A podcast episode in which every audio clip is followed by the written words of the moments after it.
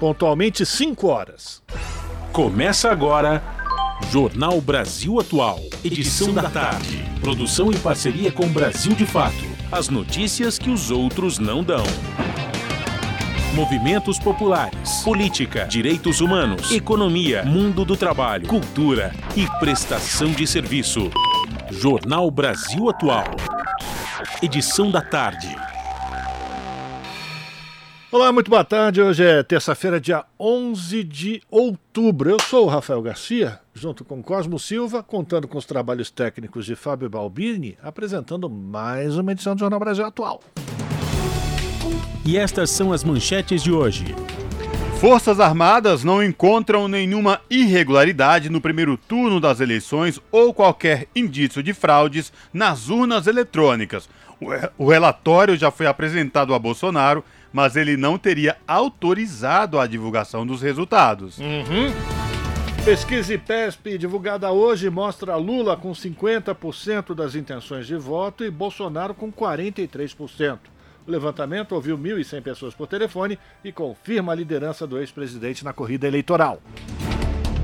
E por falar no ex-presidente Lula, ele visita Pernambuco, Bahia, Sergipe e Alagoas nesta semana. O presidenciável passará por quatro estados com disputa de segundo turno para o governo local. Bolsonaro, por sua vez, estará em Aparecida nesta quarta-feira, dia da padroeira do Brasil. A participação do presidente será em um evento paralelo às celebrações oficiais da Igreja Católica. O arcebispo de Aparecida, o Dom Orlando Brandes, divulgou nota em que teme tumultos, já que a presença de Bolsonaro não está inscrita nas celebrações oficiais.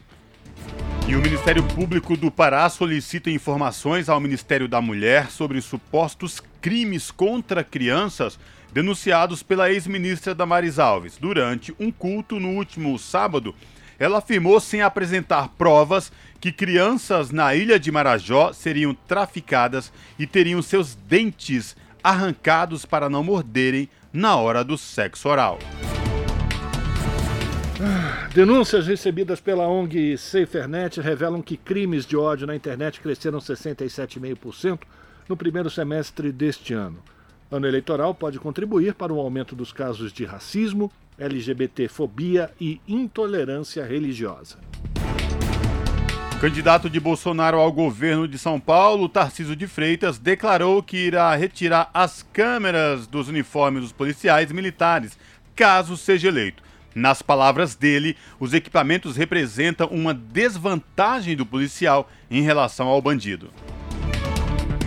E a deflação brasileira se concentra nos preços da gasolina e deve durar apenas até a eleição. O combustível foi o principal resultado pelo mês ou no mês e os alimentos também caíram. Energia e gás ficaram mais caros. 5 horas, 3 minutos, horário de Brasília. Participe do Jornal Brasil Atual edição da tarde por meio dos nossos canais nas redes sociais. facebook.com barra Rádio Brasil Atual. No Instagram, arroba Rádio Brasil Atual. Twitter, arroba RA Brasil Atual ou pelo WhatsApp, o número é 11 96893 7672. Você está ouvindo? Jornal Brasil Atual, edição da tarde. Uma parceria com Brasil de Fato. Na Rádio Brasil Atual. Tempo e temperatura. Terça-feira abafada e nublada aqui na capital paulista. Os termômetros marcam 25 graus neste momento. Embora bem nublado, para hoje não tem previsão de chuva. A temperatura durante a madrugada fica na casa dos 21 graus. Em Santo André, São Bernardo do Campo e São Caetano do Sul, terça-feira nublada, agora 24 graus. Em alguns pontos chove neste momento, chuva com intensidade fraca. E olha, é uma chuva passageira. Os períodos da noite e da madrugada na região do ABC Paulista serão bem nublados, porém sem chance de chuva, e a temperatura fica na casa dos 20 graus na madrugada. A tarde de terça-feira em Mogi das Cruzes é de tempo parcialmente nublado, agora os termômetros marcam 24 graus. Para hoje não tem previsão de chuva na região de Mogi. Durante a madrugada, o tempo continua bem nublado e a temperatura fica na casa dos 18 graus. E em Sorocaba, região do interior de São Paulo, a tarde desta terça-feira está abafada e nublada, agora 27 graus. Para hoje não há previsão de chuva na região de Sorocaba, os períodos da noite e da madrugada serão nublados e a temperatura fica na casa dos 21 graus. Logo mais eu volto para falar como fica o tempo nesta quarta-feira de feriado. A chuva dá uma trégua. Na Rádio Brasil Atual, está na hora de dar o serviço. Jornal Brasil Atual, edição da tarde, são 5 horas e 5 minutos. Vamos saber a situação do trânsito na cidade de São Paulo. Nesta terça-feira, 11 de outubro, véspera de feriado de Nossa Senhora Aparecida, padroeira do Brasil. A CT, que é a Companhia de Engenharia de Tráfego, informa que neste momento são 57 quilômetros de lentidão em toda a cidade de São Paulo. As regiões que apresentam maiores índices de lentidão sul com 14 quilômetros e centro e centro e região oeste também com 13 e 12 quilômetros de lentidão respectivamente. Rafael Garcia, o trânsito aqui na região da Avenida Paulista. Continua fluindo, Cosmo Silvio ouvintes, mas a tendência é de começar a ter um congestionamento. No sentido paraíso, a gente percebe um fluxo maior de veículos, no sentido consolação, menos carros, mas, gente, como todo dia eu repito, isso pode durar muito pouco tempo. Lembrando aos motoristas que hoje, por conta do rodízio municipal, não podem circular no centro expandido veículos com placas finais 3 e 4 situação de tranquilidade no metrô da cidade de São Paulo. Todas as linhas operam em situação de tranquilidade sem nenhuma intercorrência para os passageiros. E esta mesma situação se repete nos trens da CPTM, que é a Companhia Paulista de Trens Metropolitanos, que atende aí a capital e a grande São Paulo, incluindo o ABC Paulista. E esta situação de tranquilidade se repete nas rodovias que ligam a capital à Baixada Santista, rodovias Anchieta e Imigrantes. A Ecovias concessionária que administra o sistema Anchieta Imigrantes informa que tanto para descer rumo à Baixada, como quem vem da Baixada para o ABC e a capital paulista, trânsito bom sem nenhuma intercorrência com boa visibilidade no trecho de serra. Alô, moçada, que é Fauzi Baidum da Tribo de Já, curtindo com você a frequência da rádio Brasil Atual 98,9 FM. As notícias que as outras não dão estão aqui e as músicas que as outras não tocam também. Participe da programação pelo WhatsApp 96893 7672. Yaman!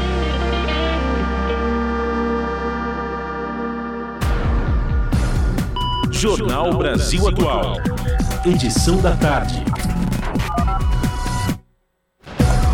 5 horas e 7 minutos. E as Forças Armadas não encontraram nenhuma irregularidade no primeiro turno das eleições ou qualquer indício de fraude nas urnas eletrônicas. Segundo o jornal O Globo, o relatório já foi apresentado ao presidente Jair Bolsonaro, mas ele não teria autorizado a divulgação dos resultados. Hum. Líder do movimento pelo voto impresso, Bolsonaro disse que o resultado do primeiro turno foi fraudado e que uma análise feita pelo Ministério da Defesa iria encontrar inconsistências no sistema eletrônico. A pasta realizou a auditoria e já enviou o resultado à presidência e que foi confirmado por três generais que foram ouvidos pela reportagem. Uma das fontes disse que, ao receber o resultado da fiscalização que comprovava a confiabilidade das urnas, Bolsonaro recomendou que os militares se esforçassem mais para encontrar falhas, pois as informações não batiam com o que ele próprio soube do assunto. Sem nenhuma base para sustentar as acusações, ele determinou que o resultado do primeiro turno não fosse divulgado e determinou um relatório completo com o resultado do segundo turno no próximo dia 30. O ministro do Tribunal de Contas da União, por sua vez, o Bruno Dantas requisitou uma cópia do relatório com prazo de 15 dias para o recebimento, ou seja, antes da realização do segundo turno, para que não haja nenhuma modificação sobre essa primeira versão do relatório. São 5 horas e 9 minutos e falando em eleição, pesquisa IPESP divulgada nesta terça-feira mostra Lula com 50% das intenções de voto e Bolsonaro com 43%. Levantamento ouviu 1.100 pessoas por telefone e confirma a liderança do ex-presidente na corrida eleitoral. Os detalhes com Daniel Lamir, do Brasil de Fato. O ex-presidente Luiz Inácio Lula da Silva do PT está na liderança da corrida eleitoral, segundo o levantamento publicado nesta terça-feira, dia 11, pelo IPESP. Lula tem 50% das intenções de voto contra 43% do atual presidente Jair Bolsonaro do PL, considerando os votos totais. Quando levados em conta os votos válidos, sem considerar brancos, nulos ou abstenções, Lula tem vantagem de 8 pontos percentuais, sendo 54% contra 46% de Bolsonaro. Os números são relativos à pesquisa estimulada, quando os nomes dos candidatos são apresentados às pessoas que respondem. Na pesquisa espontânea, em que os eleitores entrevistados são convidados a falarem os nomes dos candidatos sem que eles sejam apresentados, Lula somou 47% das intenções de voto contra 42% do atual presidente, isso considerando os votos totais.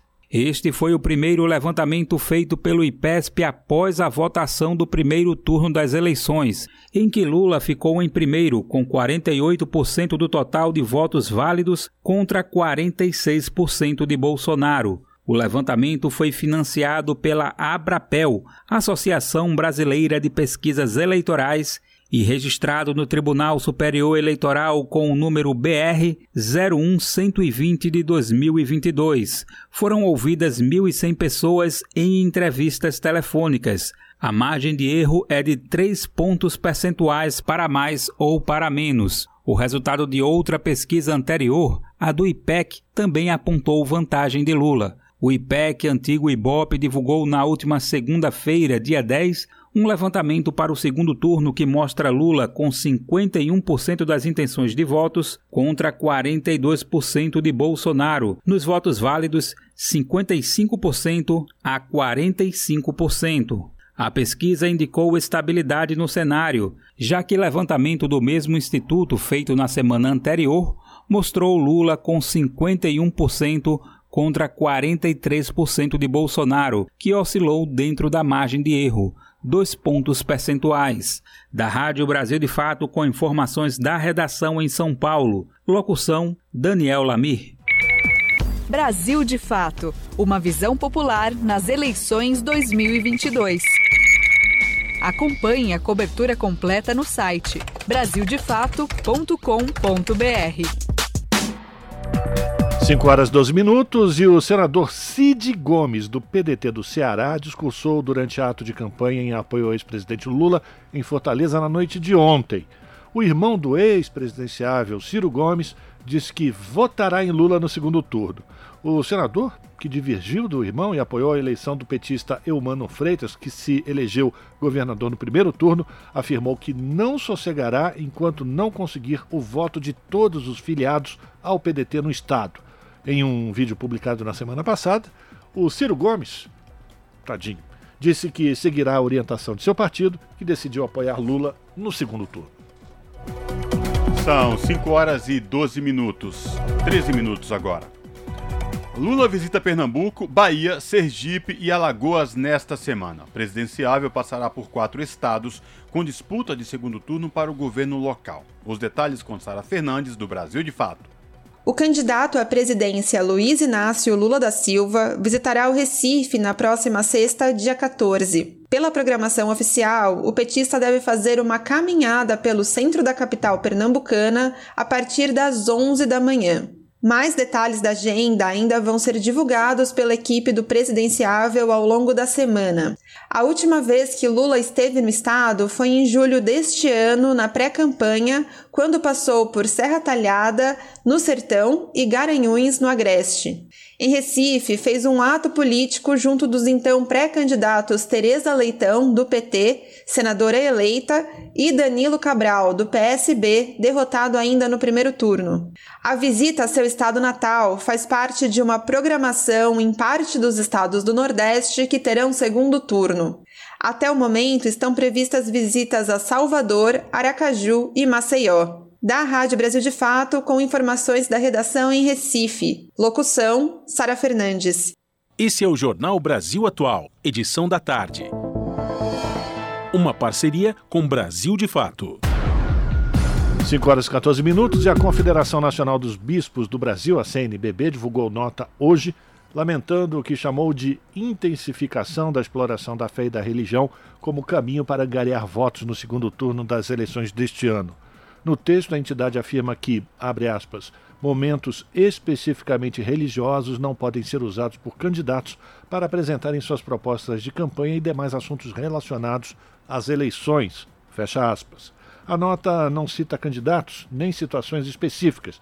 No entanto, segundo a apuração do colunista do portal G1, o Gerson Camarote, a nota tem relação com a ida de Jair Bolsonaro ao Círio de Nazaré, no Pará, no último domingo, em meio à campanha. Na ocasião, a Arquidiocese de Belém, responsável pela organização do evento, disse não ter convidado qualquer autoridade, seja em nível municipal, estadual ou federal, para o Sírio. São 5 horas e 15 minutos e a gente continua repercutindo o dia 12 de outubro, dia da padroeira Nossa Senhora Aparecida, porque Jair Bolsonaro estará em Aparecida nesta quarta-feira. A participação do presidente será em um evento paralelo às celebrações oficiais da Igreja Católica. Por essa razão, o arcebispo de Aparecida, Dom Orlando Brandes, divulgou nota em que teme tumultos com a visita de Bolsonaro, já que a presença dele não está inscrita nas celebrações oficiais.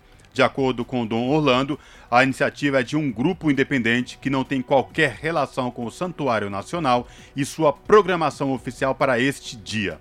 Segundo o blog do jornalista Ricardo Noblado, do site Metrópolis, Bolsonaro aceitou o convite do grupo Centro Dom Bosco de Brasília, um movimento católico conservador, para rezar publicamente com eles em São Ros Santo Rosário.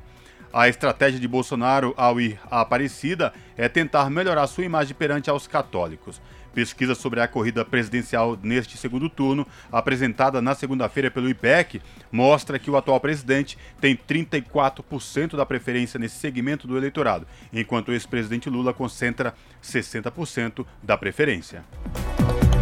5 horas 16 e longe de tentar utilizar a Nossa Senhora da Aparecida como cabo eleitoral, todos os preparativos para a celebração do feriado de amanhã já estão prontos. Após dois anos suspensas por causa da pandemia de Covid, as procissões voltam a ocorrer de forma presencial e sem restrições.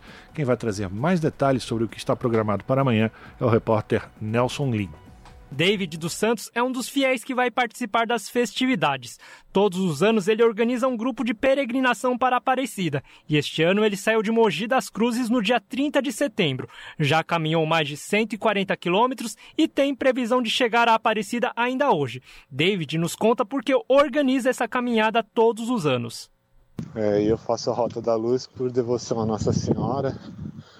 Eu faço um grupo todos os anos onde tem várias promessas, pedidos, anseios, a necessidade de, de ser uma pessoa melhor. Por isso que a gente procura fazer o melhor na caminhada, sendo fraterno aos nossos irmãos, Estão programados na cidade sete horários de missas nesta quarta-feira, sendo o primeiro às 5 horas da manhã. Às 6 horas da tarde acontecerá a procissão solene com caminhada dos devotos partindo da Basílica, percorrendo as ruas do centro da cidade e encerrando no Santuário de Nossa Senhora Aparecida.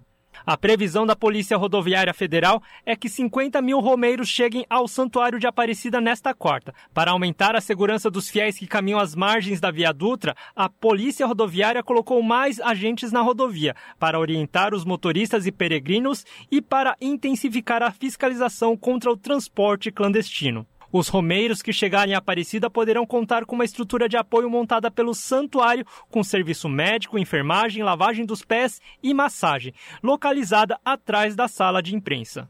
E uma novidade este ano para quem está fazendo a peregrinação é o aplicativo Peregrino, criado pela Polícia Rodoviária Federal, que dá ao viajante informações de rotas disponíveis para a Romaria, lista de pontos de apoio, restaurantes e rede hoteleira, além de informações em tempo real sobre as condições da rodovia, clima e ocorrência de acidentes. O aplicativo também irá gerar um certificado de conclusão da viagem emitida pelo santuário e pela própria Polícia Rodoviária Federal. Da Rádio Nacional em São Paulo, Nelson Lim. Você está ouvindo? Jornal Brasil Atual, edição da tarde. Uma parceria com Brasil de Fato. São 5 horas e 19 minutos. A auditoria do TCU aponta que cartel fraudou mais de um bilhão em licitações do Condevasf. Mesmo assim, ministro indicado por Bolsonaro não autorizou a suspensão das obras suspeitas. Os detalhes com Douglas Matos, do Brasil de Fato. O TCU, Tribunal de Contas da União, encontrou indícios de fraudes em contratos da Codevasf, que somam mais de um bilhão de reais no governo de Jair Bolsonaro. A Codevasf é a Companhia de Desenvolvimento dos Vales do São Francisco e do Parnaíba. A auditoria do tribunal encontrou indícios da ação de um cartel de empreiteiras para manipular o resultado das licitações. O relatório da área técnica do TCU recomendou a suspensão do início de novas obras ligadas às licitações sob suspeita. No entanto, a recomendação não foi seguida pelo ministro relator do caso, Jorge Oliveira. Ele foi indicado ao tribunal por Jair Bolsonaro, de quem é amigo. De acordo com o um levantamento iniciado após reportagens do jornal Folha de São Paulo, a principal beneficiada do esquema seria a construtora maranhense Engeforte, que venceu editais com indícios de fraude no valor de 892 milhões e 800 mil reais. A empreiteira dominou as licitações no órgão em 2021, usando a empresa de fachada Dell para manipular parte dos processos. A auditoria do TCU encontrou uma redução drástica do desconto médio nas licitações entre 2019 e 2021, que foi de 24,5% para 5,32%. Novamente, os indícios apontam para a Engeforte. Nas 50 licitações que venceu em 2021, a empresa deu em média um desconto de apenas 1%, muito abaixo do padrão. E não foi o primeiro caso de denúncias de corrupção associado à Condevasf. Na última terça-feira, dia 4, por exemplo, a Operação Odoacro da Polícia Federal apontou indícios de fraudes em licitações e desvio de verbas em obras da empresa. A ação levou ao afastamento de um gerente da Condevasf, acusado de receber cerca de 250 mil reais como resultado desses esquemas. Com um orçamento bilionário, a estatal teve o controle entregue por Bolsonaro a deputados do Centrão em troca de apoio político. Dados da ONG Contas Abertas, enviados ao site G1, indicam que o governo Bolsonaro autorizou um orçamento total de quase 9 bilhões de reais para a Condevasf desde 2019. Desse valor, mais de 7 bilhões de reais foram empenhados e quase 5 bilhões foram pagos. Os dados também apontam que a estatal se tornou um canal importante para o escoamento de recursos das emendas de relator, o chamado orçamento secreto. De acordo com a Contas Abertas, os recursos das emendas de relator para a Condevasf chegam a quase 2 bilhões e 800 milhões de reais da Rádio Brasil de Fato, com reportagem da redação em São Paulo. Locução: Douglas Matos. 5 horas 22 minutos e denúncias recebidas pela ONG SaferNet revelam que crimes de ódio na internet cresceram 67,5% no primeiro semestre deste ano. Ano eleitoral pode contribuir para o aumento dos casos de racismo, LGBTfobia e intolerância religiosa. Quem vai trazer mais informações direto de Brasília é a repórter Regina Pinheiro. A Central Nacional de Denúncias da ONG SaferNet, que recebe denúncias de crimes contra os direitos humanos praticados com o uso da internet, apontou que no primeiro semestre deste ano houve um aumento no relato de episódios de racismo, LGBTfobia, xenofobia, neonazismo, misoginia, apologia a crimes contra a vida e intolerância religiosa em relação ao mesmo período de 2021. Conforme a SaferNet, nos seis primeiros meses de 2021, foram 23.947 denúncias, 67,5% a mais em relação ao primeiro semestre do ano passado. O crime mais denunciado em números absolutos foi o de misoginia, com 7.096 casos. Já as denúncias de crime de intolerância religiosa tiveram aumento de 654%, passando de 373 no primeiro semestre de 2021 para 2.813 em 2022. A diretora de projetos especiais da SaferNet, Juliana Cunha, aponta que desde 2018 há uma tendência de crescimento para esses crimes e dos sete crimes que são de discurso de ódio e são recebidos pela SaferNet, todos cresceram nesse primeiro semestre de 2022. Então, desde 2018, a gente vem observando que crimes de discurso de ódio crescem em ano de eleições, exceto intolerância religiosa, mas esse ano intolerância religiosa cresceu também, o que nos mostra que sim, É preciso que a gente olhe para as eleições como um momento que é um terreno fértil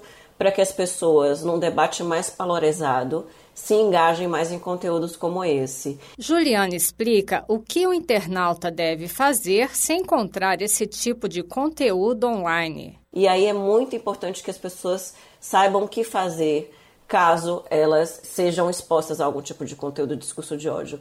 E o melhor a se fazer é denunciar nos canais apropriados. Porque muitas vezes, quando você compartilha, mesmo para fins de denúncia, um conteúdo como esse, você acaba dando mais visibilidade a ele. Ou seja, aumenta o engajamento nesse tipo de conteúdo e mais pessoas vêm. Então, a melhor medida não interagir e denunciar no canal apropriado, que pode ser na central da SaferNet, no denuncie.org.br. A SaferNet avalia que, se essa tendência for mantida até o final do ano, 2022 será o terceiro ano eleitoral consecutivo em que houve aumento de denúncias de crimes de ódio em relação aos anos anteriores. A SaferNet Brasil é uma associação civil de direito privado com atuação nacional sem fins lucrativos ou econômicos, sem vinculação político-partidária, religiosa ou racial. A associação foi fundada em 20 de dezembro de 2005 com foco na promoção e defesa dos direitos humanos na internet no Brasil. Da Rádio Senado, Regina Pinheiro. São 5 horas e 26 minutos e o Ministério Público Federal no Pará solicitou informações ao Ministério da Mulher, da Família e dos Direitos Humanos sobre os supostos crimes contra crianças denunciados pela ex-ministra Damares Alves, eleita senadora. O órgão também pediu que a pasta informe quais providências tomou ao descobrir os casos e se houve denúncia ao Ministério Público ou à polícia.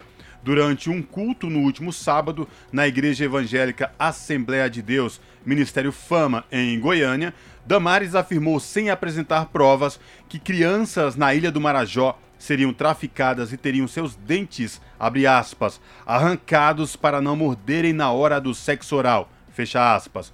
A declaração foi compartilhada nas redes sociais pelo deputado federal eleito Mário Frias. Na gravação, Damares alega ter descoberto um suposto caso durante sua atuação no governo de Jair Bolsonaro. Ontem, o grupo Prerrogativas, composto por advogados e juristas, acionou o Supremo Tribunal Federal. O grupo pediu a abertura de um procedimento a fim de investigar possível crime de prevaricação por parte de Damares Alves.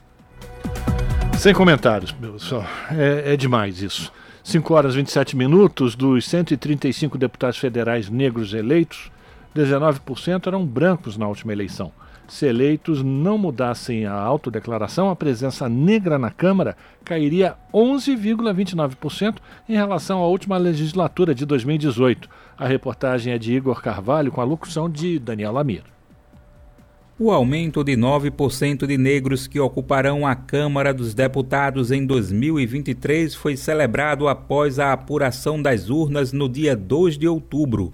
Um salto de 124 para 135 deputados federais em relação a 2018.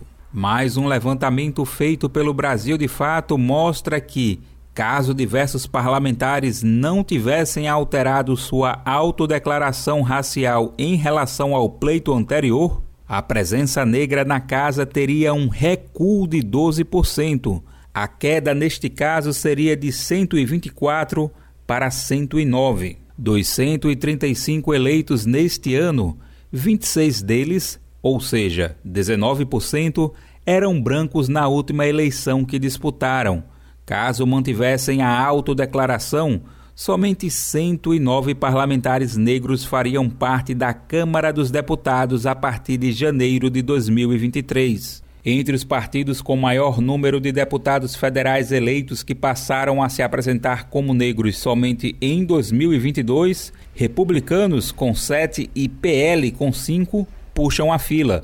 Somados, são responsáveis por 12 dos 26 ex-brancos, quase metade de quem mudou a autodeclaração neste ano. Além dos dois partidos, PP e União Brasil, cada um com quatro deputados que eram brancos até este ano, completam um topo da lista.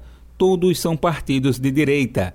À esquerda, somente PT, com dois, e PCdoB, com um, aparecem na relação. Bahia e Minas Gerais são os estados com maior número de mudanças na autodeclaração racial entre os eleitos. As bancadas mineira e baiana na Câmara dos Deputados perderiam oito negros se os candidatos mantivessem a mesma autodeclaração de 2018. Em 2023, a Câmara dos Deputados terá 26% das cadeiras ocupadas por negros. Sem os 26 ex-brancos, esse índice cairia para 21%. Confira a lista de ex-brancos que ocuparão a Câmara dos Deputados na versão online desta matéria no site brasildefato.com.br. Da Rádio Brasil de Fato com reportagem de Igor Carvalho de São Paulo. Locução Daniel Lamir. As notícias que os outros não dão. Jornal Brasil Atual. Edição da tarde. Uma parceria com Brasil de Fato.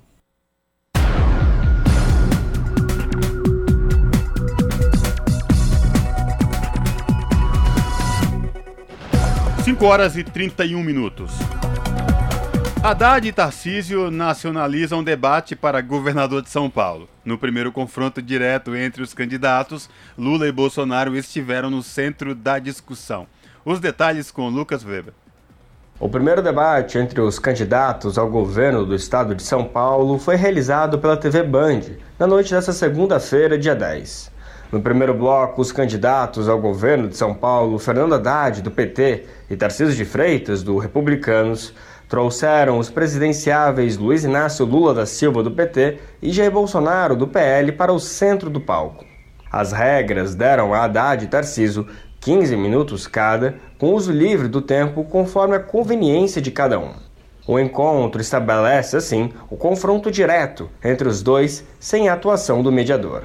Tarciso começou fazendo um ataque duplo a Haddad e Lula, usando uma frase do ex-presidente afirmando que Bolsonaro gostava mais de policial do que de gente. O petista afirmou que Lula já havia se desculpado sobre a fala e disse também que o atual presidente não faz o mesmo. Bolsonaro não se desculpa. O Bolsonaro, por exemplo, fez pouco caso de quase 700 mil pessoas que morreram soluçava imitando a falta de ar de pessoas que estavam em leito de UTI. Celebrou o suicídio, de, o aumento de suicídio de pessoas no Brasil.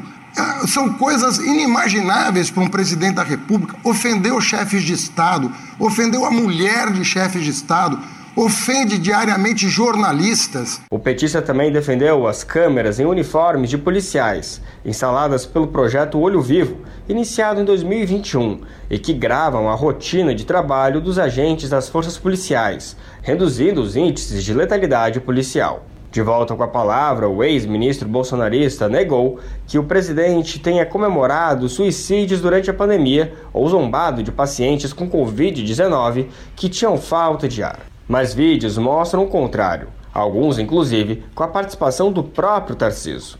Haddad rebateu. Falar em fake news em se tratando do Bolsonaro é quase uma piada. Ele é a pessoa que mais promove a fake news. Mas quando a gente leva um vídeo do próprio Bolsonaro para o público avaliar o que o presidente da República está falando, isso é chamado de fake news. É ele próprio que debochou das pessoas. Ele chamou de gripezinha uma doença que matou 700 mil brasileiros, pelo menos. Tarcísio acusou Haddad de não cumprir metas de saúde quando foi prefeito de São Paulo, não construindo hospitais.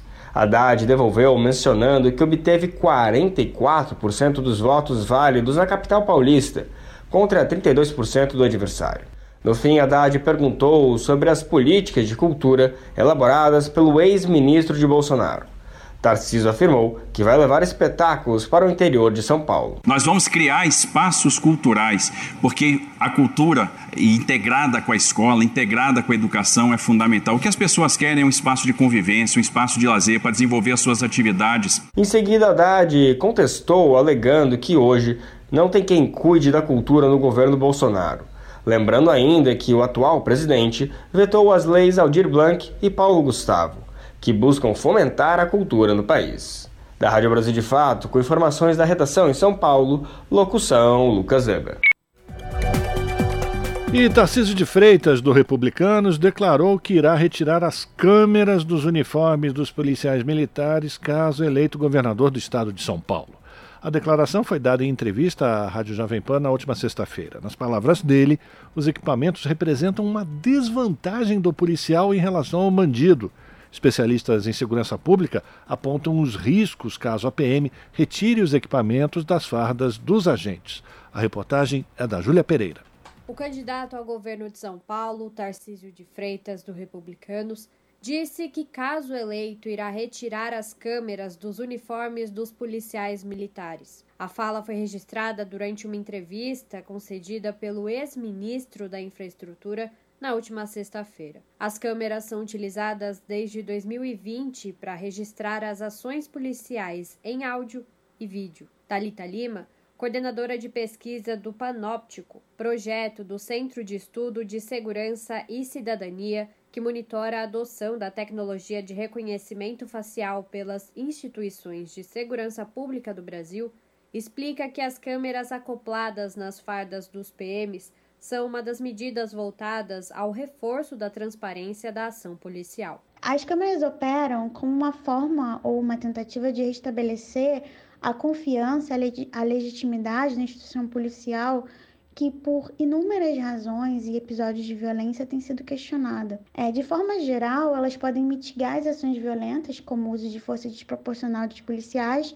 e também podem deter e diminuir o abuso ou crime, seja por parte dos cidadãos, seja por parte da polícia, além de auxiliar a criação de um sistema que respeite o devido processo, baseada nas melhores evidências sobre o que ocorreu. Ela oferece subsídios para procedimentos é, legais ou revisões por órgãos de controle policial. Na mesma entrevista, Tarcísio de Freitas afirmou que as câmeras são uma desvantagem do policial em relação ao bandido, nas palavras dele. Essa não é a primeira vez que o aliado de Bolsonaro manifesta sua intenção de acabar com a tecnologia adotada pela PM. Em maio, ele afirmou em entrevista que as câmeras limitam a ação dos policiais e podem ser até uma ameaça aos agentes. Mas um levantamento da própria corporação contradiz a fala do candidato ao governo. Os números apontam que entre os meses de junho e outubro de 2019, 2020 e 2021, as ocorrências de resistências às abordagens policiais caíram 32,7% nos batalhões que adotaram os equipamentos. Já nas unidades que não utilizam a tecnologia, a queda foi apenas de 19,2%. Também houve redução no número de confrontos, que caiu 87% nos batalhões que utilizam a tecnologia percentual 10 vezes maior do que o registrado nas tropas sem câmera. A produtividade também cresceu após a instalação dos aparelhos nas fardas. O número de flagrantes subiu 41,4% e de apreensões de armas de fogo cresceu 12,9%. Segundo Ariel de Castro Alves, advogado especialista em direitos humanos e presidente do grupo Tortura Nunca Mais de São Paulo, a retirada das câmeras dos uniformes dos agentes pode estimular a violência policial. Desde que os equipamentos começaram a ser utilizados, a letalidade policial despencou 72%, conforme os dados da Secretaria de Segurança Pública de São Paulo. A retirada das câmeras estimularia a violência policial, porque daí nós já temos uma medida que tem gerado maior controle das ações policiais, maior fiscalização, que os policiais estão então mais atentos a essa essas situações para não serem acusados de abusos, de torturas, de assassinatos de pessoas, na medida em que se retira é, seria uma grande responsabilidade, seria uma atuação criminosa da autoridade, no caso aí é, de quem pretende ser governador, estar retirando essa providência que diminuiu os abusos, a violência, o descontrole das polícias e os assassinatos cometidos por policiais. Apesar da vontade de Tarcísio de Freitas de retirar as câmeras dos uniformes dos policiais, o gerente de advocacy do Instituto Sou da Paz, Felipe Angeli, lembra que a decisão não cabe somente ao governador do estado, mas que deve estar de acordo com os interesses públicos. Ainda que seja eleito governador, para qualquer ato administrativo, ainda que seja uma questão uh, da ordem do executivo, né, que é a administração das polícias, o ato administrativo, o ato do, do agente público tem que ser uh, justificado, tem que ser embasado, tem que atender o interesse público. Eu acredito que ele já teria problemas em provar isso, até porque o investimento dessa monta por parte da polícia. Tem estudos técnicos que justificam isso, a gente tem resultados. Acredito que ele nem consiga fazer isso, porque isso não é nem autorizado pela lei. Em segundo lugar, há um, né, uma questão de investimento realizado. Então, isso esbarra, né, é, esbarra até uma questão de, de probidade administrativa, ou seja, todo esse dinheiro que foi feito, esse investimento que foi feito, vai ser feito o quê? Né? Há, que ser, há que ser esclarecido isso também. Júlia Pereira, Rádio Brasil Atual e TVT. Esse é o Jornal Brasil Atual, edição da tarde. Uma parceria com Brasil de Fato. São 5 horas e 40 minutos. A refinaria Mataripe, em São Francisco do Conde, na Bahia, subiu os preços da gasolina em 9,7% e do diesel, que variou entre 11,3% e 11,5% no último sábado. Assim, a antiga refinaria Landulfo Alves, vendida ao capital privado pelo governo Bolsonaro, voltou a ter os combustíveis mais caros do país. De acordo com o coordenador-geral da Federação Única dos Petroleiros, o David Bacelar, essa é mais uma demonstração incontestável do equívoco da política de privatização de refinarias da Petrobras. Para David, esse reajuste mostra a mentira de que a venda de ativos da maior empresa do país aumentaria a competitividade e reduziria os preços de derivados. O governo Bolsonaro privatizou a refinaria Landulfo Alves em março do ano passado para o grupo Mubadala Capital, que, são, que é um fundo dos Emirados Árabes Unidos por 1 bilhão 650 milhões de dólares. De acordo com o Instituto de Estudos Estratégicos de Petróleo, Gás Natural e Biocombustíveis, a refinaria foi vendida a um preço 55% abaixo do valor de mercado. Cerca de três meses depois, a refinaria privatizada já estava vendendo o litro da gasolina 27,4% mais caro do que a própria Petrobras. E o nosso contato agora no Jornal da Rádio Brasil Atual é com o Vitor Nuzzi. O Vitor Nuzzi, que é repórter do portal da Rede Brasil Atual, redebrasilatual.com.br. Olá, Vitor, tudo bem? Prazer falar contigo, seja bem-vindo. Obrigado, olá Cosmo, boa tarde, prazer falar com vocês também. Vitor, quais destaques do portal da RBA você traz para os nossos ouvintes nesta terça-feira, véspera de feriado? Pois é, véspera de feriado, véspera do Dia da Criança, Nossa Senhora Aparecida. É, a gente fez matéria hoje, Cosmo, sobre a inflação, né? A Vera conhecida teve, o IBGE hoje divulgou os resultados de setembro, né? Do mês anterior, do INPC e do IPCA, que é o índice oficial de inflação. E a gente teve deflação, né? Pelo terceiro mês seguido, né? O, o desta vez foi de menos 0,29 o que pode ser até algumas pessoas podem até considerar uma boa notícia, mas pode não ser também uma boa notícia. De qualquer forma, tanto o IPCA como o INPC tiveram é, deflação neste mês de setembro, pela terceira vez seguida. Ô Vitor, e esta deflação, o que, que significa efetivamente no bolso do trabalhador, da trabalhadora? Isso vai durar para sempre? Qual a tua avaliação? O que, que você pode falar para a gente? Bom, a primeira coisa que a gente vê é que essa deflação, tá, o ritmo dela está diminuindo, né? Ah, em, em julho foi de menos 0,68, em agosto menos 0,36 e agora em setembro menos 0,29. Né? O, o que indica que possivelmente é, a próxima, né, a próxima divulgação referente a outubro pode já não ter deflação, o que vai, o que iria coincidir, entre aspas, com o processo eleitoral. Né? O, o, o, em grande parte, em grande parte mesmo, né, esses resultados dos últimos meses de deflação tem a ver com a política de preços que passou a ser praticada de uma hora para outra pela Petrobras, que, é, de redução de preços. Né? A gente passou três anos e meio criticando né, os, os constantes aumentos né, de, de preço de combustível, da gasolina, do álcool, do diesel, e o governo sempre falava que não tinha o que fazer, né, que essa coisa da Petrobras. E de uma hora para outra, claro, né, por uma coincidência com a proximidade do processo eleitoral, houve essa, essa súbita uh, política de redução de preços que tem impacto direto na inflação. Né? Então, em grande parte, para a gente ter uma ideia, né, a, a, a deflação foi de 0,29, apenas, apenas a gasolina uh, uh, sozinha é de, tem um peso de 0,42%. Né? Ou seja, a, a, própria gasolina ela caiu mais que a, que a, inflação geral. Ou seja, em grande parte a gente tá, está tendo deflação por causa dos combustíveis, né? Ou seja, a redução se concentra muito nos combustíveis, né? Que é uma coisa que não vai acontecer para sempre, né? A refinaria de Macaripe, lá na Bahia, que é uma refinaria que foi privatizada, já aumentou preços e a Petrobras vem sendo pressionada para aumentar também. Ou seja, não, eu, eu diria que não seria muito, nenhuma surpresa se logo, né, muito em breve, eh, os preços uh, dos combustíveis voltem a aumentar, o que vai se refletir novamente na inflação. Como a gente lembra, né, estava acima dos, dos 10% ao ano, agora está em 7%.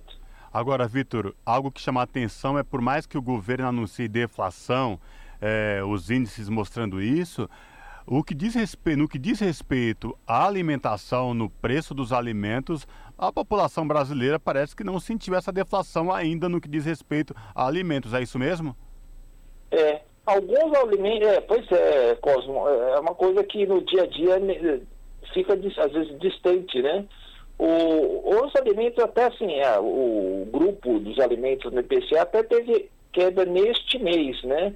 É, o IBGE cita até a queda do preço do leite né, em setembro. Mas mesmo assim, é, se a gente considerar os últimos 12 meses, o leite subiu 40%, mesmo já considerando essa queda é, agora de setembro. Ou seja, ela, é, ela leva, vai levar tempo para sentir os efeitos, né?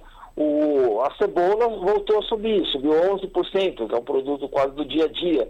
Comer fora de casa está mais caro também, né? O, tanto a refeição fora de casa como o lanche fora de casa é, aumentaram de preço em setembro. Assim como aumentou de preço o gás, né? o gás encanado, o gás de botijão, né? o gás de botijão em 12 meses subiu 15%, ou seja, o dobro da inflação, né?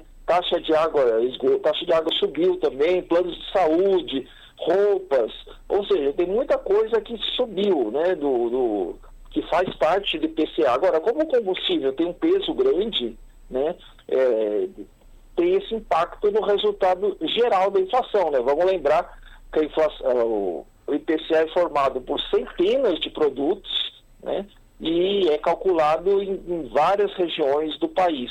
Ou seja, o que a gente tem, esse, esse 0, menos 0,29, é uma média de todos esses produtos e de todas as regiões. Né? Em algumas é mais, algumas é menos.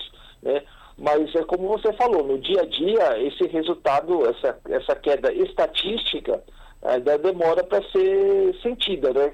Quem, quem quem está gostando mesmo, pelo menos por enquanto, são os donos de carro. É, por enquanto. Vamos ver, vamos aguardar e esperar para ver até quando vai né, esta queda no preço dos combustíveis.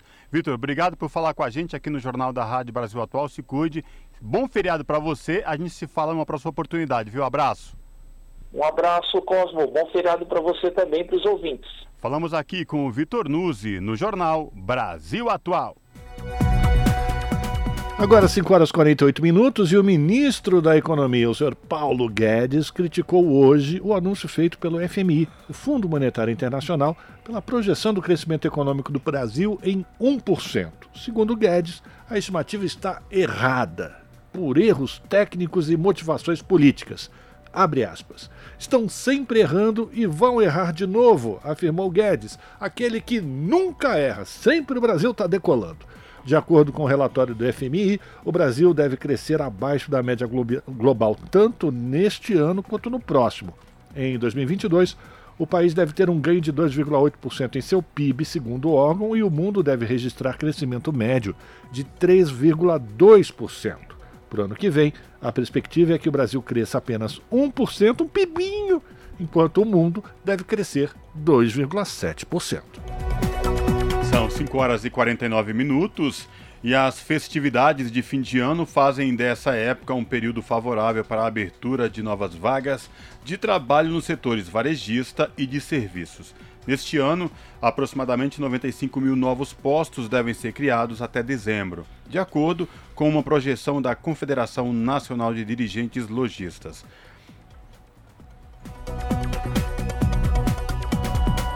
Essa estimativa para 2022, no entanto, é menor do que a projeção realizada pela entidade no ano passado. A especialista em finanças da CNDL, Merula Borges, explica que essa redução na criação de vagas de fim de ano reflete uma desconfiança dos empresários sobre o cenário econômico do país. Eu estou falando de juros altos, inflação alta e o cenário eleitoral que já traz muitas incertezas. Aqueles que não vão contratar deram como motivos não verem demanda suficiente para a contratação de novos funcionários. Outros ainda apontaram a impossibilidade de pagar esses funcionários e ainda tem aqueles que acham que os impostos são caros suficientes e não justificariam a demanda de abertura de novas vagas. E apesar dessa desconfiança dos empresários com o cenário econômico, o gerente executivo da CNDL, Daniel Sakamoto, ressaltou que a previsão de aumento nas vendas nos próximos meses justifica a contratação de novos trabalhadores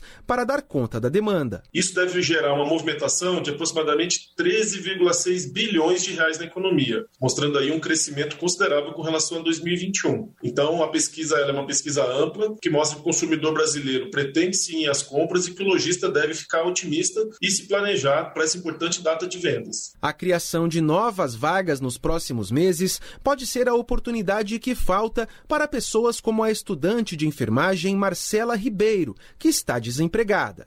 Queria conseguir uma vaga nesse final de ano pode ser até em loja, pois tem muito tempo que eu estou parada e desempregada. E esse dinheiro pode me ajudar muito, tanto nas contas de casa quanto para pagar outras coisas. A pesquisa da CNDL também apontou que a expectativa salarial das novas vagas está na faixa de R$ 1.600, com jornadas de trabalho entre 6 e 8 horas.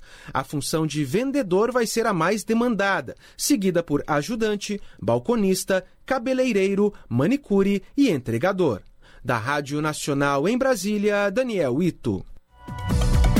E o Ministério Público do Trabalho em São Paulo registra crescimento de 30% nas denúncias de trabalho infantil de janeiro a setembro em relação ao igual período do ano passado.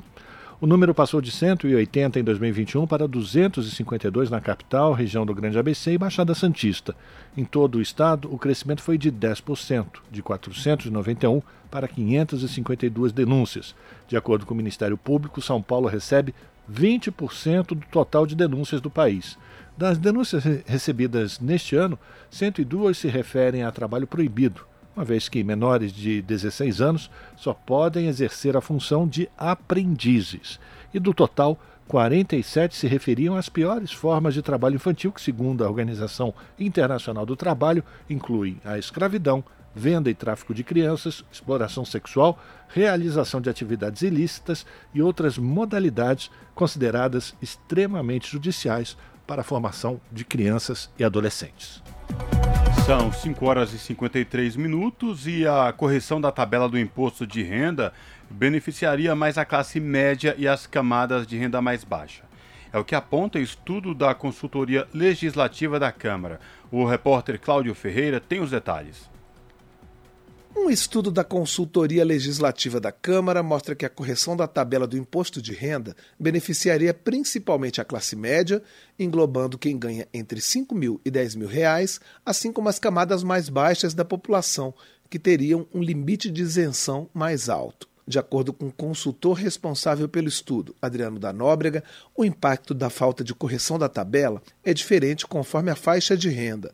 Mas, segundo ele, essa defasagem não é progressiva, já que o efeito da correção seria menor nas parcelas da população que tem rendimento mais alto. Segundo dados do Sindicato dos Auditores Fiscais da Receita Federal, o Sindifisco Nacional, até 2021, a defasagem na correção da tabela do imposto de renda era de 134%.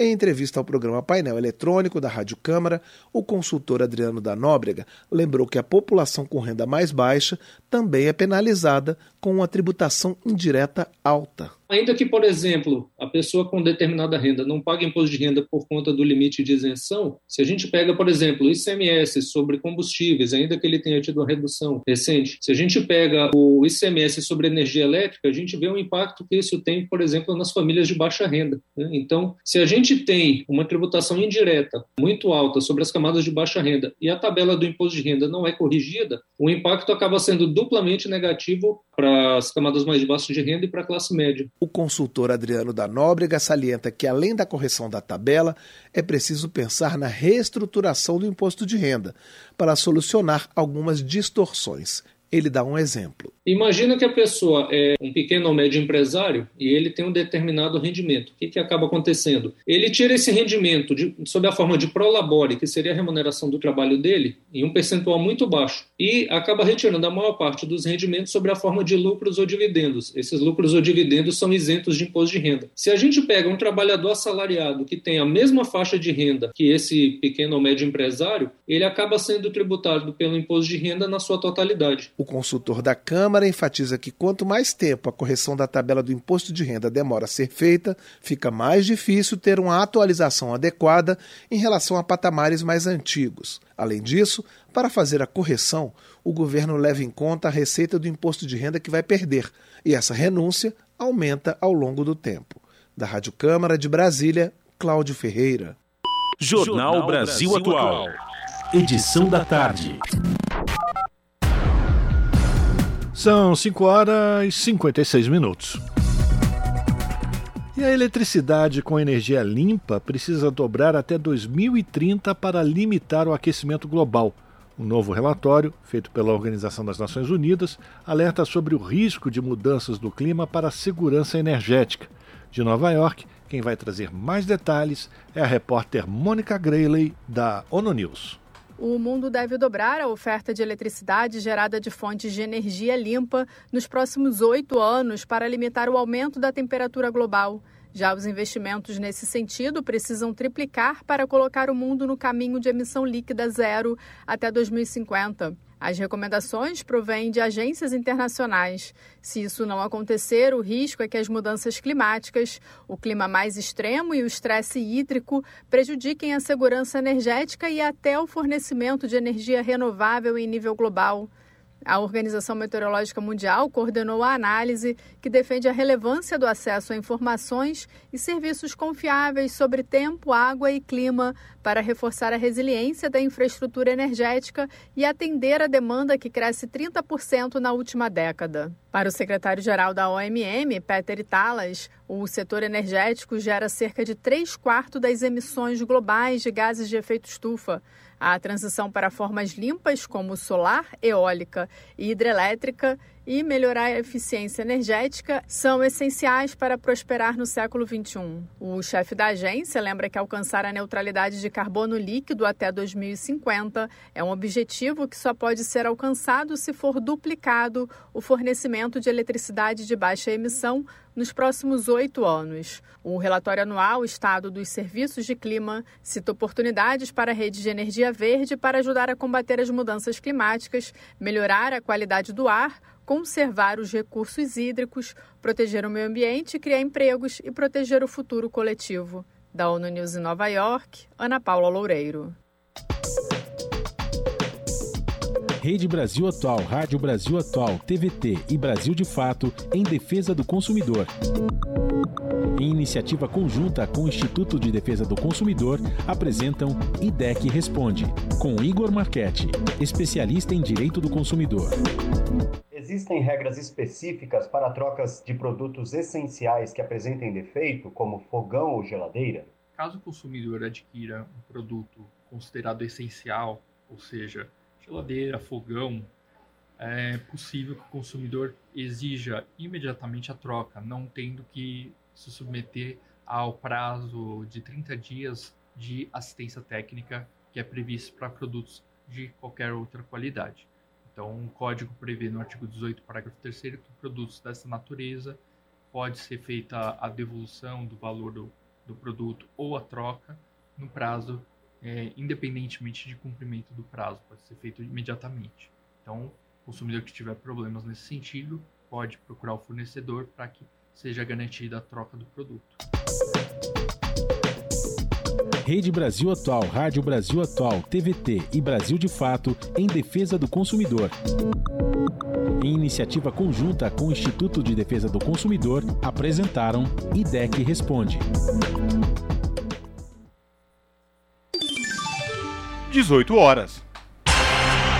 Rádio Brasil Atual.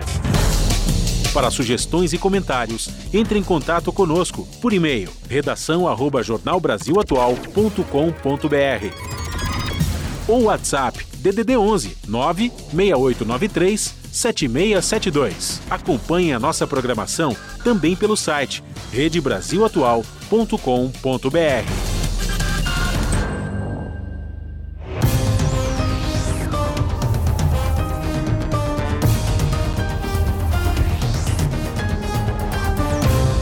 Seis horas, chegou o momento de fazer a nossa conexão com a TVT para saber com a apresentadora Ana Flávia Quitério quais destaques de logo mais do seu jornal que começa pontualmente às sete da noite na TVT, canal 44.1 digital aqui na Grande São Paulo e São Paulo e também transmitido pelo YouTube da TVT, youtube.com/rede Olá, Ana Flávia, quais destaques de hoje do seu jornal?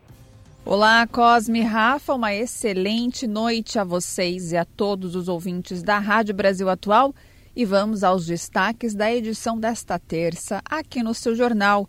Vamos começar pelo um dos assuntos, né, que mais chamou a atenção nesta semana, é, que é o endividamento das famílias, que cresceu muito, principalmente durante a pandemia. E o número de famílias né, com alguma dívida em atraso ou em dia bateu recorde em setembro e chegou a quase 80%. Os dados são da Confederação Nacional do Comércio de Bens, Serviço e Turismo. A CNC aponta também que entre mulheres mais pobres, entre mulheres, desculpa, e os mais pobres, o percentual de endividamento é muito maior. A inadimplência também cresceu. Vamos falar também o orçamento para a saúde em 2023 será menor em 10 anos.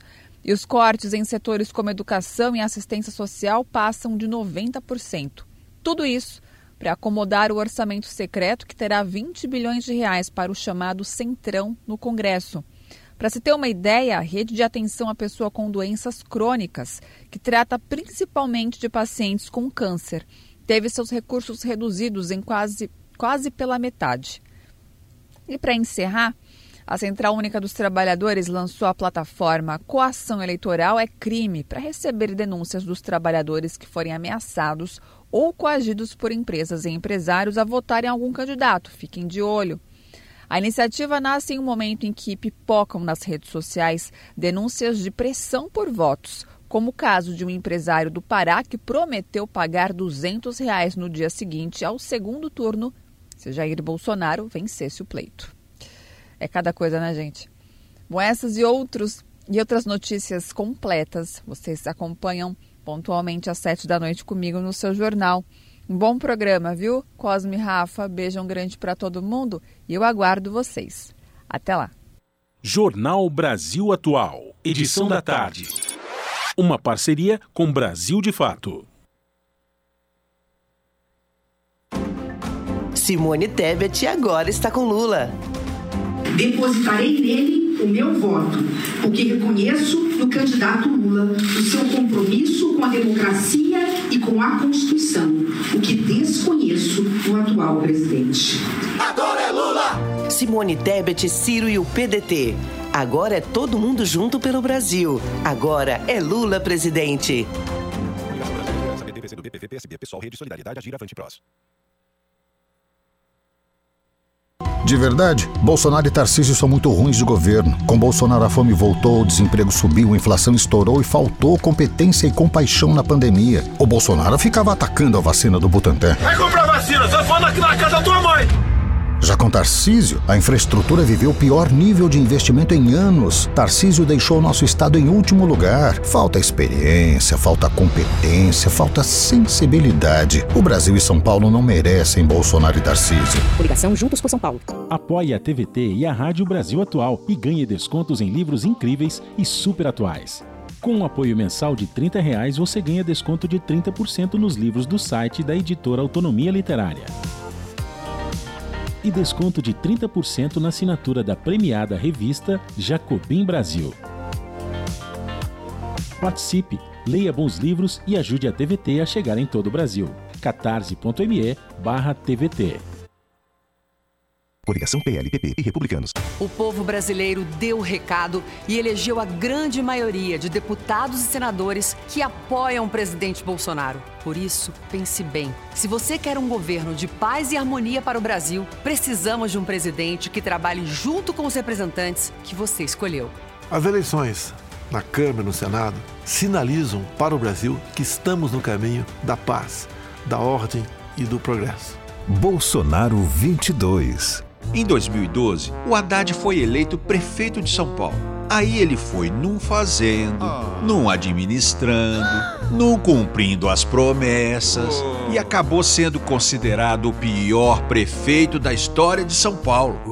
Mesmo assim, em 2016, o Haddad resolveu concorrer de novo. Aí deu ruim, né? Porque ele entrou para a história como candidato à reeleição que perdeu para os votos brancos e nulos. Coligação São Paulo pode mais. Fato ou boato? A urna eletrônica só é liberada para votação depois que a eleitora ou o eleitor coloca o dedo no identificador do terminal do mesário e tem a impressão digital reconhecida. Além disso, mesmo se o mesário tivesse a biometria da eleitora ou do eleitor armazenada em um banco de dados, ele não conseguiria votar. Saiba o que é fato ou boato por meio de fontes seguras. tse.jus.br Coligação PLPP e Republicanos. Você do Nordeste, eu quero agradecer todo o seu apoio por ocasião das eleições. Vocês me deram mais votos agora, nesse último dia 2 de outubro, do que no primeiro turno de 2018. O Nordeste é uma região fantástica, de um povo amigo, alegre e acolhedor. E eu tenho certeza que vocês agora dobrarão a votação que eu tive no primeiro turno. Um abraço, meu Nordeste. Tamo juntos, o Brasil é nosso. Bolsonaro presidente. Bolsonaro é mentiroso. A economia está bombando. Bolsonaro é incompetente. Eu não crio emprego. Bolsonaro é violento. Eu quero todo mundo armado. Vagabunda! Ah, você é uma idiota! Bolsonaro é desumano. Vai comprar vacina, só falando aqui na casa da tua mãe. Bolsonaro é corrupto.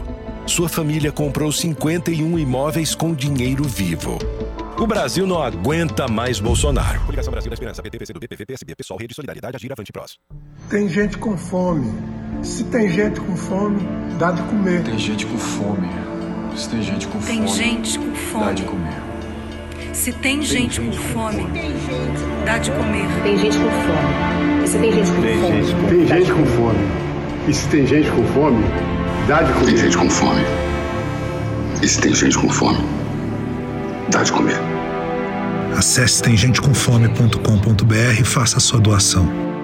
Vote 10! São Paulo, a hora é essa! Com Tarcísio lá na frente, nós estamos no caminho certo. Se você já votou no Tarcísio, vota de novo. Mas se você não votou nele no primeiro turno, aproveita para conhecer ele melhor e escutar as propostas dele agora. O Tarcísio é o governador que qualquer estado do Brasil queria ter, mas que só São Paulo tem a chance de eleger. Tarcísio é 10, meu governador.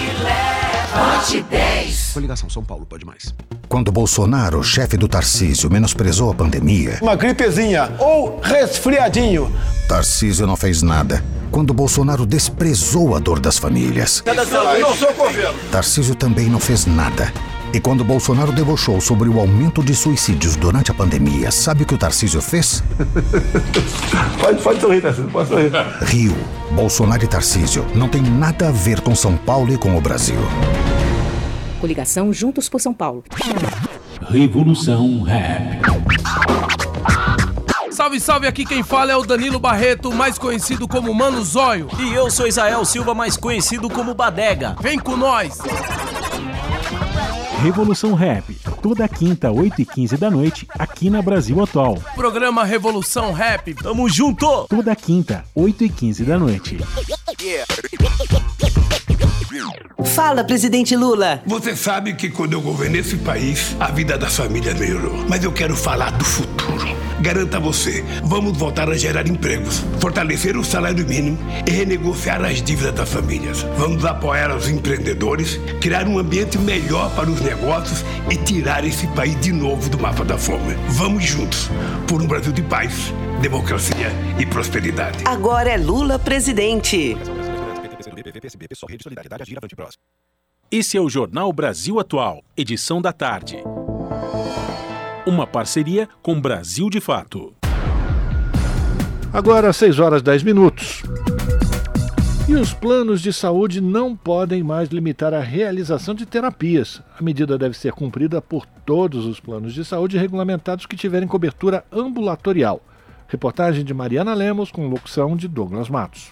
A ANS, Agência Nacional de Saúde Suplementar, lançou uma normativa que determina que planos de saúde não podem mais limitar a quantidade de consultas e sessões de terapias com psicólogos, fonoaudiólogos, terapeutas ocupacionais e fisioterapeutas. A medida, que está em vigor desde o início deste mês de outubro, deve ser cumprida por todos os planos regulamentados que tiverem cobertura ambulatorial, ou seja, de consultas e exames. Até então, o número de consultas com cada especialidade costumava ser limitado variando entre 18 e 48 sessões por ano, a depender da especialidade e da necessidade do paciente.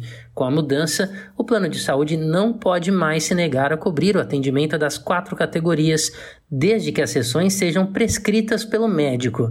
Além do mais, com a normativa, qualquer paciente que contrata os planos de saúde desde que possua encaminhamento médico com base em qualquer doença ou condição pode usufruir do direito às sessões terapêuticas.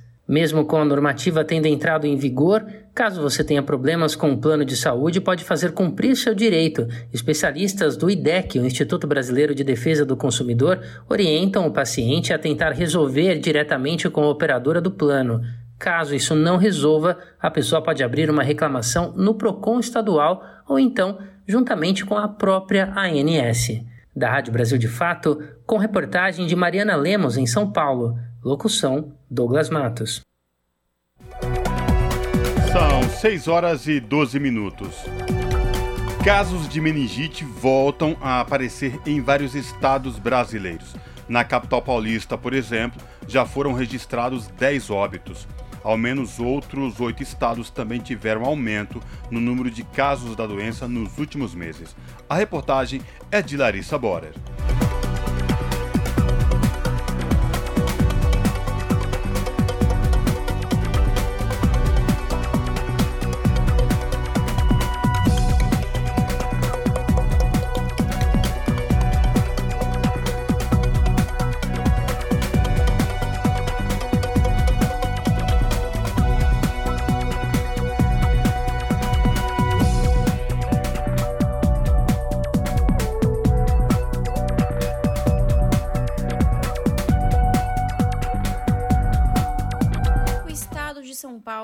Enfrenta aumento no número de pessoas com meningite. Na capital paulista, de acordo com a Secretaria Municipal de Saúde, até a última semana foram registrados 58 casos confirmados de meningite meningocócica e 10 mortes pela doença. Cidades do interior do estado também registraram casos de meningite. Em Sorocaba, por exemplo, já são 39 casos e 5 mortes neste ano. Em Minas Gerais, a situação é mais preocupante. Foram registrados de janeiro a setembro deste ano 617 casos positivos e 92 óbitos confirmados por meningite. Rio de Janeiro, Paraíba, Espírito Santo, Maranhão, Pará, Pernambuco e Bahia também enfrentam o mesmo problema. O médico infectologista Hélio Baixa explica o que é a doença, como ela ataca e o grau de periculosidade. A meningite é uma infecção da meninge, uma infecção ou uma inflamação, que pode ser por vírus, pode ser por bactéria ou não infecciosa. Qualquer inflamação na meninge, nós chamamos isso de meningite. Quando se fala em meningite, em epidemia de meningite, Normalmente nós estamos falando de, de meningococo, que é a, a, causa dessas condições epidêmicas da meningite. Tem a meningite pelo, pelo pneumococo, tem a meningite é, por fungo, tem, tem a meningite é, virais. As meningites, especialmente as meningites bacterianas, podem levar a ter, a ter sequela inclusive óbito. De acordo com o infectologista Hélio Baixa, a principal maneira de evitar não apenas a meningite, mas outras doenças como a poliomielite é vacinando os pequenos. Para Baixa, as fake news contra a vacinação de coronavírus foi o motivo central para cair o número de vacinados. Fundamentalmente é a ausência de vacina. É nós temos é, é falta de, de imunização. Nós temos uma cobertura vacinal que vem caindo, especialmente depois da, da pandemia e de campanhas que foram feitas contra a vacina. Cada vez mais nós temos tido uma, uma feroz fake news negando a importância da vacinação. O imunizante contra meningite meningocócica C deve ser dado em bebês de 3, 5 e 12 meses. Já o de meningite ACWY é aplicado na faixa etária de 11 a 14 anos. A campanha nacional de vacinação contra a poliomielite se deu início no mês de agosto, com a meta de vacinar 95% das crianças entre 1 e 5 anos. Por conta da baixa procura, com apenas 63% do público-alvo imunizado, a campanha foi prorrogada. Vale lembrar que a poliomielite, também chamada de pólio ou paralisia infantil, é uma doença contagiosa que, nos casos mais graves, acontecem as paralisias musculares, com os membros inferiores sendo os mais atingidos. Flávia Anunciação, auxiliar de enfermagem e secretária de Trabalhadores da Saúde do SINDICEP, Sindicato dos Servidores Municipais de São Paulo, comenta que a procura pelos imunizantes nos postos de saúde da cidade de São Paulo continua baixa e reforça que a única maneira de se evitar essas doenças é com a vacinação. Mesmo aqui no município de São Paulo, onde você tem em torno de 70%, 71% das crianças do público-alvo vacinado, ainda é baixo quando você compara com é, anos, pra, anos atrás, né? É preocupante porque é uma doença grave, né? A parte que preocupa é que você ter o número de casos que a gente tem hoje no Brasil é um retrocesso. E assim, você volta a ter isso circulando no país porque você não tem uma cobertura vacinal adequada, né, que é em torno de da vacinação em torno de 25%. Então, assim, o que é, onde a gente estava, né, onde a gente estava com um programa de vacinação e não há que se deixar de constatar que a gente tem um retrocesso quando você tem por falta de vacina, a doença circulando novamente é, no país. Larissa Borer, Rádio Brasil Atual e TVT. Te aproxega, vivente. Comece agora o Alimento é Saúde.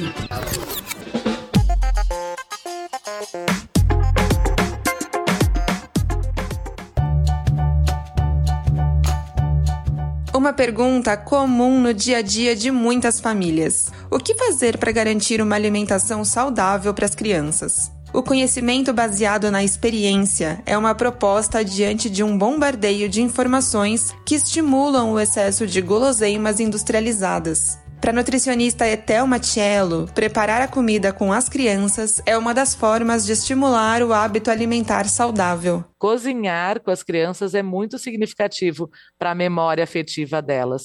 E pode ser algo bem simples, né? A gente acha assim, ah, mas o meu filho tem dois anos, ele não vai fazer uma receita complexa. Não, mas ele pode mexer alguma coisa, ele pode, sei lá, é, descascar um ovo cozido, desde que ele não coma, né? Desde que esteja supervisionado e não coma a casca do ovo, né? Mas assim, às vezes assim, tocar na panela, olhar o que está sendo preparado, né? Aos três anos, Ilundiairá costuma quebrar ovos para preparar bolos com a sua mãe, a jornalista Maite Freitas. Eu quero colocar o ovo lá aqui. Você quer quebrar? Uhum. Eu amo quebrar. E você sabe quebrar? Sim.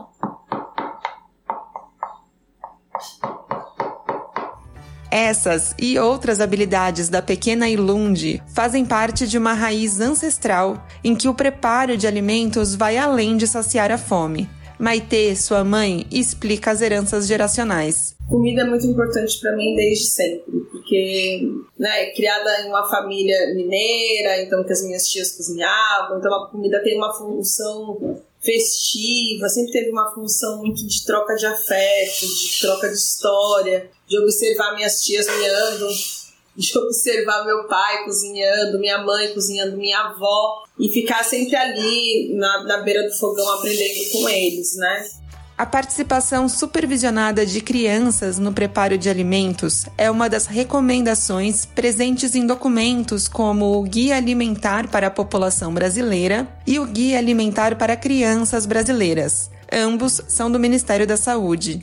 Etel Matiello ressalta que esse preparo de alimentos supervisionado com as crianças também tem uma importância de preservação de hábitos alimentares saudáveis intergeracionais. A valorização da cultura alimentar consiste também em estimular os hábitos culinários, né? É uma coisa que, em uma medida, vem se perdendo, né? Vinha se perdendo ou está se gourmetizando os hábitos culinários, né? A importância de cozinhar junto é justamente estimular é, o hábito alimentar saudável e manter as tradições culinárias das, das populações, né?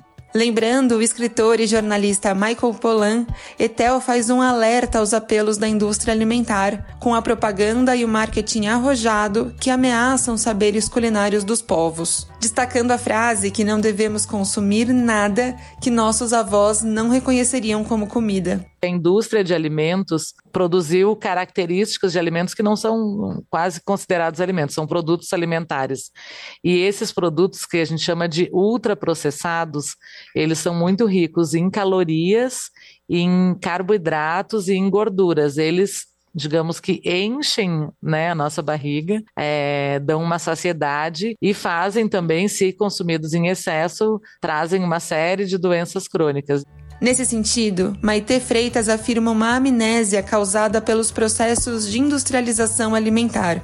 Por isso, lembrar as pessoas mais velhas da família e compartilhar conhecimentos com a sua filha faz parte de um contexto histórico em disputa há coisas que a gente pode trazer para os nossos hábitos que os nossos avós sabiam, né, que os nossos bisavós praticavam e que a gente foi esquecendo, mesmo pela, pela por essa vida que tem que ser mais rápida, mais cômoda, mais prática, só que isso gera um efeito terrível, né, para os nossos corpos no futuro, assim. Então, eu, eu, tento não ser muito radical, mas às vezes eu mesma acho que eu tô sendo radical e eu acho que é importante também buscar alguns radicalismos para poder ah, entender né, quais são os nossos limites, assim.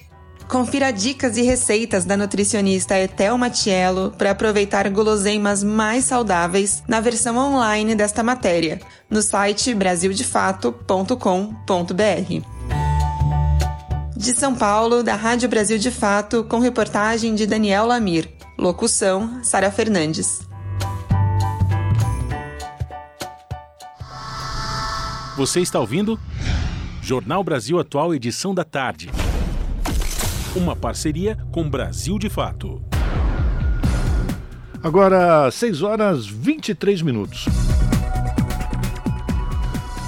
Organizações populares do Haiti convocam semana de manifestação nacional contra a crise política. O premier Ariel Henry solicita à Organização das Nações Unidas o envio de tropas estrangeiras. Movimentos populares rechaçam uma possível intervenção. Quem vai atualizar as informações da América Central, do Haiti, é Michele de Mello, com a locução de Daniel Lamir. Vamos acompanhar. Nesta segunda-feira, dia 10, movimentos populares do Haiti convocaram uma jornada de manifestações nacionais até a próxima segunda-feira, dia 17, para denunciar a crise política que o país atravessa. A mobilização também pretende rechaçar o envio de mais tropas militares do exterior. Sob o lema Abaixo Ariel Henry, A baixa ocupação as organizações políticas de oposição afirmam que o governo do primeiro-ministro está cada vez mais debilitado. Na última semana, correu a notícia de que Ariel Henry teria renunciado ao cargo. Em comunicado oficial, o gabinete do primeiro-ministro haitiano desmentiu o rumor, dizendo que são estratégias de fabricações intoxicações orquestradas por indivíduos mal intencionados, com o objetivo de semear mais confusão. O Premier Henry também solicitou à ONU, Organização das Nações Unidas, que aprovem o envio de mais tropas militares estrangeiras para retomar o controle de portos e aeroportos e estabilizar a oferta de serviços básicos em todo o país. Na última quinta-feira, dia 6, o Conselho de Ministros autorizou o Premier a solicitar e obter apoio efetivo internacional por meio do envio imediato de uma força armada especializada. A solicitação, de acordo com a autorização, seria para deter, em suas palavras, a crise humanitária causada, entre outras coisas, pela insegurança resultante das ações criminosas de quadrilhas armadas e seus patrocinadores. O principal porto haitiano, Varrui, foi tomado por facções criminosas em meados de setembro, comprometendo o envio de combustível para boa parte do território haitiano. No domingo, dia 9, haitianos residentes em Washington protestaram contra o apoio da Casa Branca ao que qualificaram como regime repressor e exigiram, em suas palavras, deixar os haitianos decidirem. Em 2004 foi iniciada a missão de estabilização da ONU no Haiti sob o comando do Brasil, com o objetivo de colocar fim à crise política no país. Em 18 anos de ocupação, as tropas estrangeiras contribuíram para disseminar a cólera no Haiti, que causou cerca de 30 mil mortos e 700 mil doentes. Entre 2005 e 2006, quando as tropas da ONU eram comandadas pelo general brasileiro Augusto Heleno, atual ministro-chefe do Gabinete de Segurança Institucional, cerca de 8 mil pessoas foram mortas somente na capital Porto Príncipe. Da Rádio Brasil de Fato, com reportagem de Michele de Melo de São Paulo. Locução: Daniel Lamir. As notícias que os outros não dão. Jornal Brasil Atual. Edição da tarde. Uma parceria com Brasil de Fato. A pluralidade de ideias e a informação confiável nunca foram tão necessárias. Você que gosta do conteúdo jornalístico produzido pela Rádio Brasil Atual e pela TVT tem uma missão muito importante: dar o seu apoio para que nossa voz continue cada vez mais forte. Jornalismo independente, com responsabilidade com a notícia e com a democracia, só é possível com a participação e o apoio popular. Acesse o site catarse.me TVT, faça a sua assinatura e nos ajude com sua contribuição. Rádio Brasil Atual e TVT. Compromisso com a notícia. Compromisso com você. Salve, salve família, firmeza total. Aqui quem fala é o Dexter, sensacional. Eu também estou plugado, sintonizado na Rádio Brasil Atual, 98.9 FM. Você está ouvindo? Jornal Brasil Atual, edição da tarde. Uma parceria com Brasil de Fato. Na Rádio Brasil Atual. Tempo e temperatura. Quarta-feira na capital paulista será bem parecida com a terça-feira, um dia bem abafado, com temperatura alta e tem previsão de pancadas de chuva com intensidade fraca. Será uma chuva passageira que pode cair aí no período da tarde, coisa rápida. A temperatura sobe com máxima de 31 graus e mínima de 19 graus. Mesma condição para as regiões de Santo André, São Bernardo do Campo e São Caetano do Sul. A quarta-feira será um dia abafado e e nublado. O sol até aparece, mas bem tímido entre muitas nuvens e tem previsão de pancadas de chuva com intensidade fraca no período da tarde, com temperatura máxima de 29 graus e mínima de 18 graus. A quarta-feira em Mogi das Cruzes será de sol entre muitas nuvens e tempo abafado, temperatura bem alta.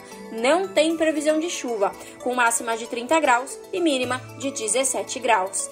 Tudo igual na região de Sorocaba, interior de São Paulo. A quarta-feira será abafada, com temperatura bem alta e um dia mais nublado, com poucas aberturas para o sol. E mesmo com esse bafo, não tem previsão de chuva, com máxima de 31 graus e mínima de 20 graus. Larissa Borer, Rádio Brasil Atual. E a gente termina aqui mais uma edição do Jornal Brasil Atual, que teve trabalhos técnicos dele, Fábio Balbini, na produção, a Juliana Almeida, na apresentação, Cosmo Silva e este que vos fala, Rafael Garcia. Vocês ficam agora com o papo com o Zé Trajano. E às sete da noite pela TVT, vocês sabem, tem um compromisso com a Ana Flávia Quitério e o seu jornal. Depois é, você acompanha o que foi, Cosmo Silva? Não, o Cosmo Silva está fazendo aqui chacotas com a minha pessoa. Gente, vocês ficam agora com o papo com o Zé Trajano. A gente volta amanhã a partir das 5 da tarde. Já deu nosso tempo. Um abraço, tchau!